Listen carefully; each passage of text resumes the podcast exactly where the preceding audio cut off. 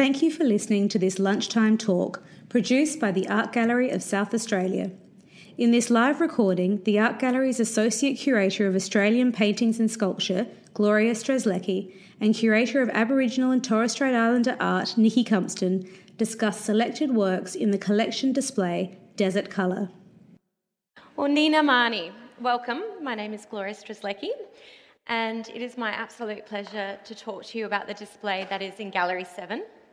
In there.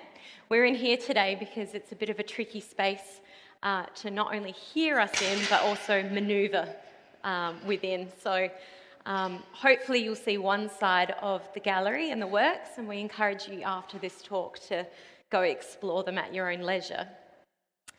As I mentioned, it's my pleasure to speak about Desert Country today, which is the display that was curated by my colleague who is standing right next to me, Nikki Cumpston, who's the Curator of Aboriginal and Torres Strait Islander Art here at the Art Gallery of South Australia. She's also the amazing artistic producer, director of Tarnanthi. And originally, Nikki was going to be at the MCA installing the John Mwanjoa exhibition, which is this year's offering for Tarnanthi. But since two are better than one, we've decided to collaborate together on this talk today. So, hi, Nikki. Thanks, Thank you. So, should we begin by doing a welcome to country? Yeah, sure. Yeah. So, as we do with most events here at the gallery, we're going to acknowledge that we are here today on the lands of the Kaurna people, and we'd like to pay our respect to their elders, past, present, and into the future, and acknowledge their ongoing spiritual and cultural connections to the Adelaide Plains. It's my absolute pleasure to work here at the Art Gallery of South Australia and to help to support our ongoing relationship with Aboriginal and Torres Strait Islander people. My own family are Barkindji people from the Darling River in New South Wales. So this talk kind of kicks off an early start to the NAIDOC Week celebrations that happen across the country. And the NAIDOC Week is an opportunity for people to acknowledge Aboriginal and Torres Strait Islander people. It's this year the theme is Because of Her We Can. And so the theme is all about women and the importance of women within our families and our communities of keeping culture strong. And that's not to exclude the important role that men have. It's just this year we're acknowledging all of the mothers, grandmothers, aunties who are working really hard to keep culture alive and to share across, across the broader cross-section of our communities. Thank you, Nikki. So perhaps we'll give a little introduction about the display. The display is titled Desert Colour, and as I mentioned, it is curated by Nikki. And I wanted to ask the question of you all, when you walked up into Gallery 7, what was the first thing you noticed about the works? Can anyone perhaps answer? Colour, which seems perfect as a response because we currently have the Colours of Impressionism exhibition, which celebrates and looks at the development of colour in the 19th century works of art by the Impressionists. And here in Gallery 7, we celebrate the way the artists from the Anangu, Pitjantjara, Yankunytjatjara lands work with colour. And all the works you'll see in here are painted with colours that can be found in the desert, which for many people is surprising. So as I mentioned, the works were created by artists living and working in the APY lands. And the APY lands are 100% owned by the traditional owners, the Anangu people. There are 7 art centres in the lands, and all the works here on display are, I think we represent all the art centres in the display, Nikki? Yeah, nearly all of them. But they can be best exemplified by their colour and perhaps the diversity of styles of art that come from those centres. Those art centres are also 100% owned by Anangu. So perhaps we'll maybe talk about a little bit more about the display, if you like, Nikki, or about the curating of it. So Over the years, we've been building our collection of works from the Anangu, Pitjantjara, Yankunytjatjara lands, the APY lands of South Australia. And it's been an absolute pleasure to be able to go to the communities and to meet the artists and to see firsthand how they work and the way that the stories, the very rich and deep ancestral cultural stories are played out and embedded within the works of art.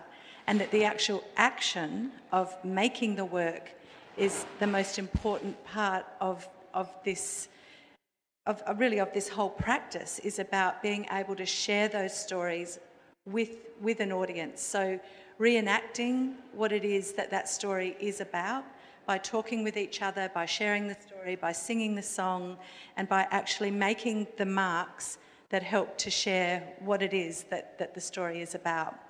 So, for example, I'll talk about one of the works which is on this western wall, and it's by a lady who's passed away now, Jampua Katie Kawini, and the story is about the Kungurunkupa, the Seven Sisters creation story, and so that's a story that's really important to her and her family members, and it's a story that's been passed along to the family through the generations. So through the act of actual mark making onto the body prior to performance, where the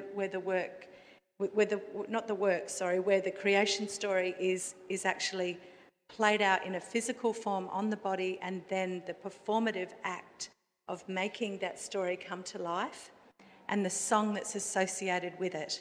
So the marks that you see on the painting are very... It's the most beautiful work that has a lot of circular motifs throughout it. There's a lot of very bright orange, pink, yellow, and then there's a white kind of overlay of dotting that you'll see when you look closely at the work. So what that's showing us are the sites where the Seven Sisters have travelled and traversed across country, where the Seven Sisters have then transformed into the night sky. The story is based around Pallades and Orion, so the constellation. And so the story itself is the painting itself is indicating elements within the story that are manifest and made manifest actually as a tree, for example. A native fig tree, an ilili tree, has been created as part of the story. But it's actually that cheeky man that's chasing the Seven Sisters in the night sky. So he's pretending to be this fruitful fig tree for the women to camp under, but in actual fact, they're smarter than him and they realise that this fig tree is actually Wati Nyiru and he's trying to get us. So they flee once again up into the sky. So when you look at the painting, you'll get that feeling of movement, you'll get that sense of place, of all these different locations throughout the country that these women are responsible for, and that by painting this story, by singing these songs, and by sharing this with each other, with their family members, it's keeping that story alive for women and young women today. So it's just an indication that I can't tell you exactly what each component of the painting is, but I know the gist of it. And that's because I'm not an initiated woman within Pitjantjara society, and so I'm not actually able to give you any more information than that. So it's a matter of acceptance, and it's a matter of us understanding that we're not privy to everything, we're only privy to so much knowledge and information. And so this is as much as I can give you at this point in time. Which is probably a good... segue to look at the Ken collaborative work again, I suppose, which you spoke about a few weeks ago. Most of you are familiar with the beautiful monumental triptych that is on the northern wall that Nikki talked about a few weeks ago. And the work was included in Divided Worlds, which was still sitting in a part of that exhibition, which was the 2018 Adelaide Biennial of Australian Art. We're really thrilled because this work has now been acquired into our collection, and it was very much almost like the wellspring for your display, I suppose. And in its monumentality, it's also a collaborative work, and it does also look at the Seven Sisters stories, but the Tjala, the honey ant creation story, And there are five sisters who collaborated on the work with their mother, Mick Panini. And I suppose what we can show you is that even though it's a collaborative work, you can see each artist's hand. And so Yaritji Young, you can see the sinewy sort of lines. When you look at Frieda Beck Brady, you can see that sort of leaf flower patterning. With Sandra Ken, you can see the sort of spinning tops around on the canvases. And obviously, their mother was the guiding voice, so while you can't necessarily see her actual hand, you can hear her voice in the piece. So it's a bit of that as well, isn't it, Nikki, being able to see the collaboration across the canvas as artists rather than just of the story itself. Yeah. And it's the first time that they've collaborated with their mum. So it's a really unique work that we're so proud of having within our collection. And it's just, as Gloria said, on the northern wall.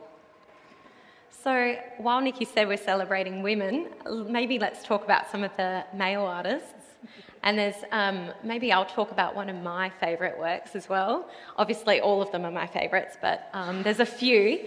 And I'd like to actually speak about one by Peter Mungkuri, which, as Nikki brilliantly described to me once, was a magic carpet ride.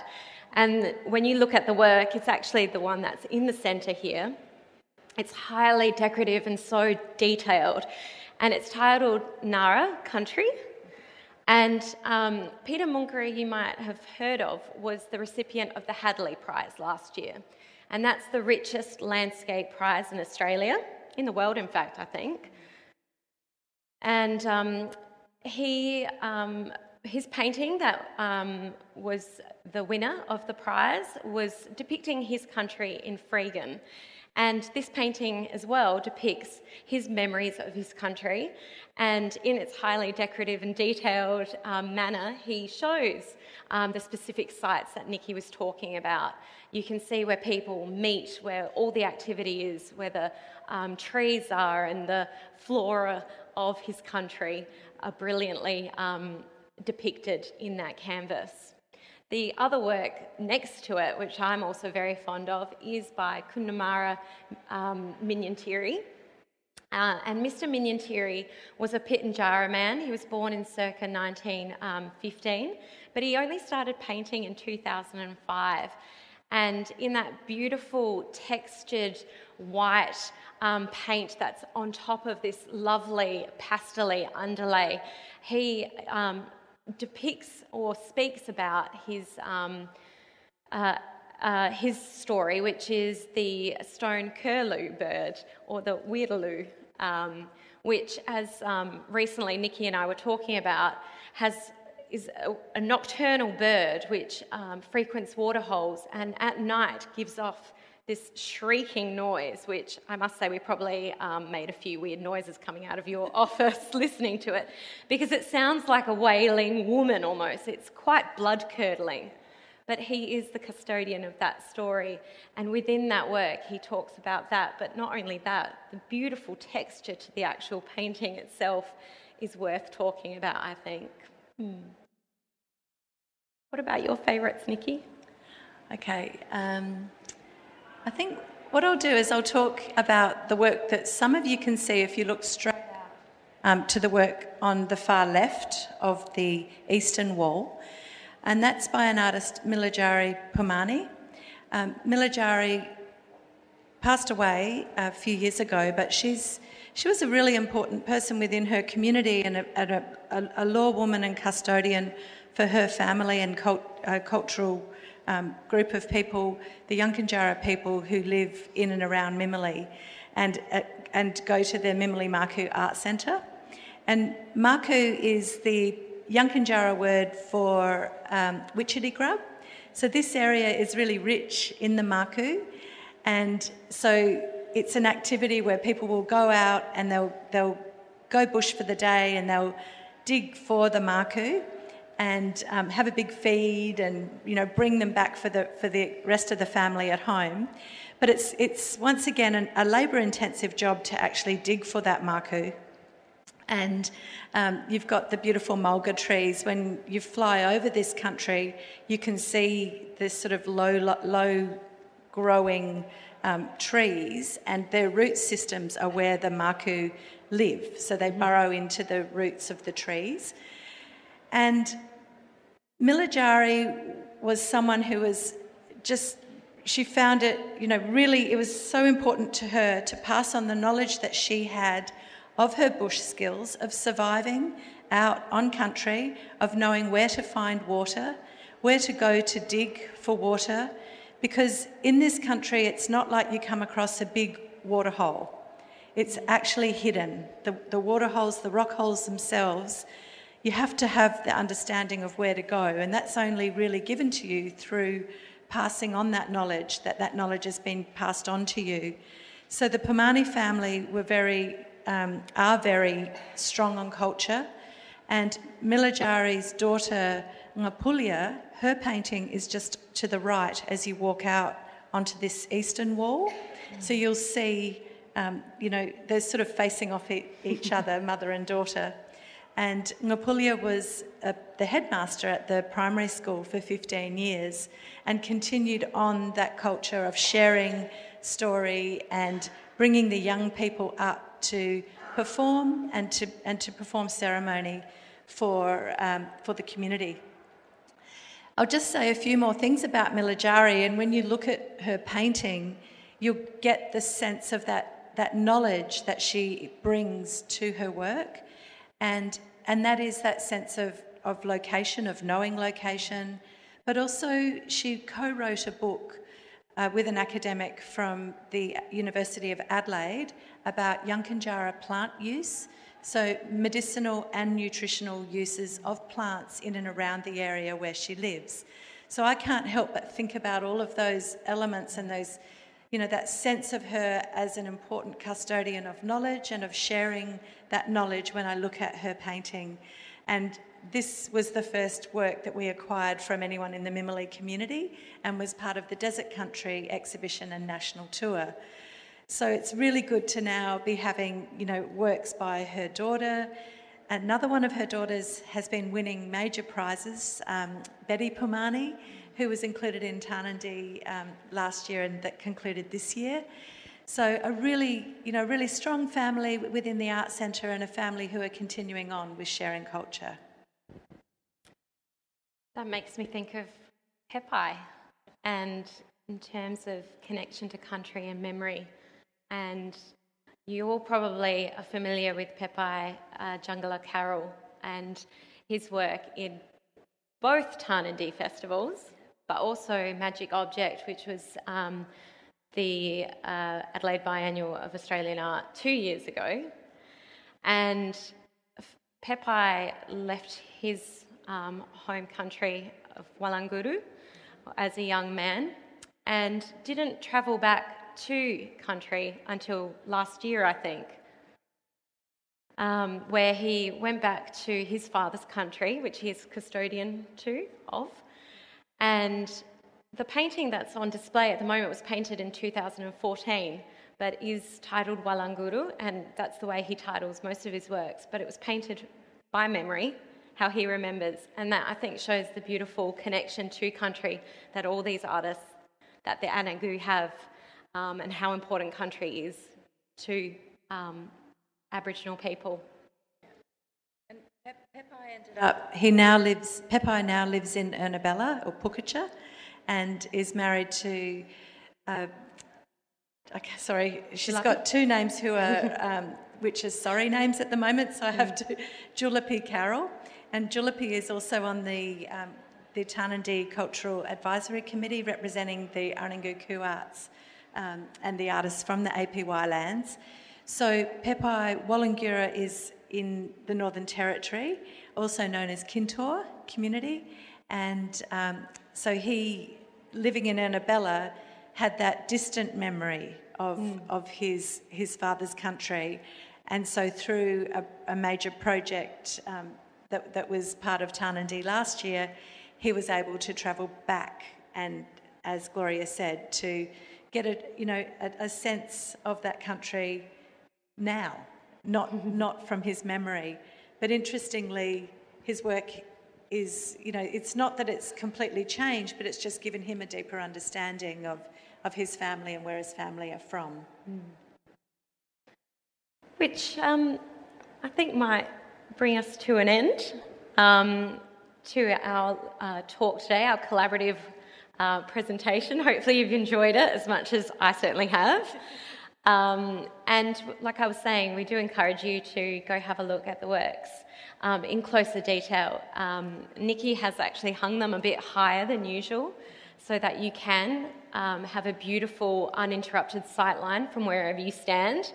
Unfortunately, you don't get to see it here, but even sitting down, you probably can see the whole canvas, which is a first time we've done that in Gallery 7. For me, I think those works are just exquisite examples of not only colour, but for me to understand what country is. And for us, I think, to have a look that these are all works about specific sites and perhaps question the Western perception of what landscape is, because these are all places and country. Thanks, Gloria. Thanks, Nikki. And I just also wanted to make mention that for the beginning of NAIDOC Week on Sunday, we have our Start Day, which is the program that we have activities for young people. And this Sunday, it's being curated by Nancy Bates, who's a Barkindji musician, singer-songwriter, who for the last couple of years has been touring with Archie Roach. And so she's curated an event with musicians and people to come and interact with our audiences. So if you're around and want to come and have a listen to some wonderful music, or you've got young people that you'd like to bring along, please come. It'll be a great week, I'm sure, with NAIDOC Week following. Thanks. Thank you. Thank you.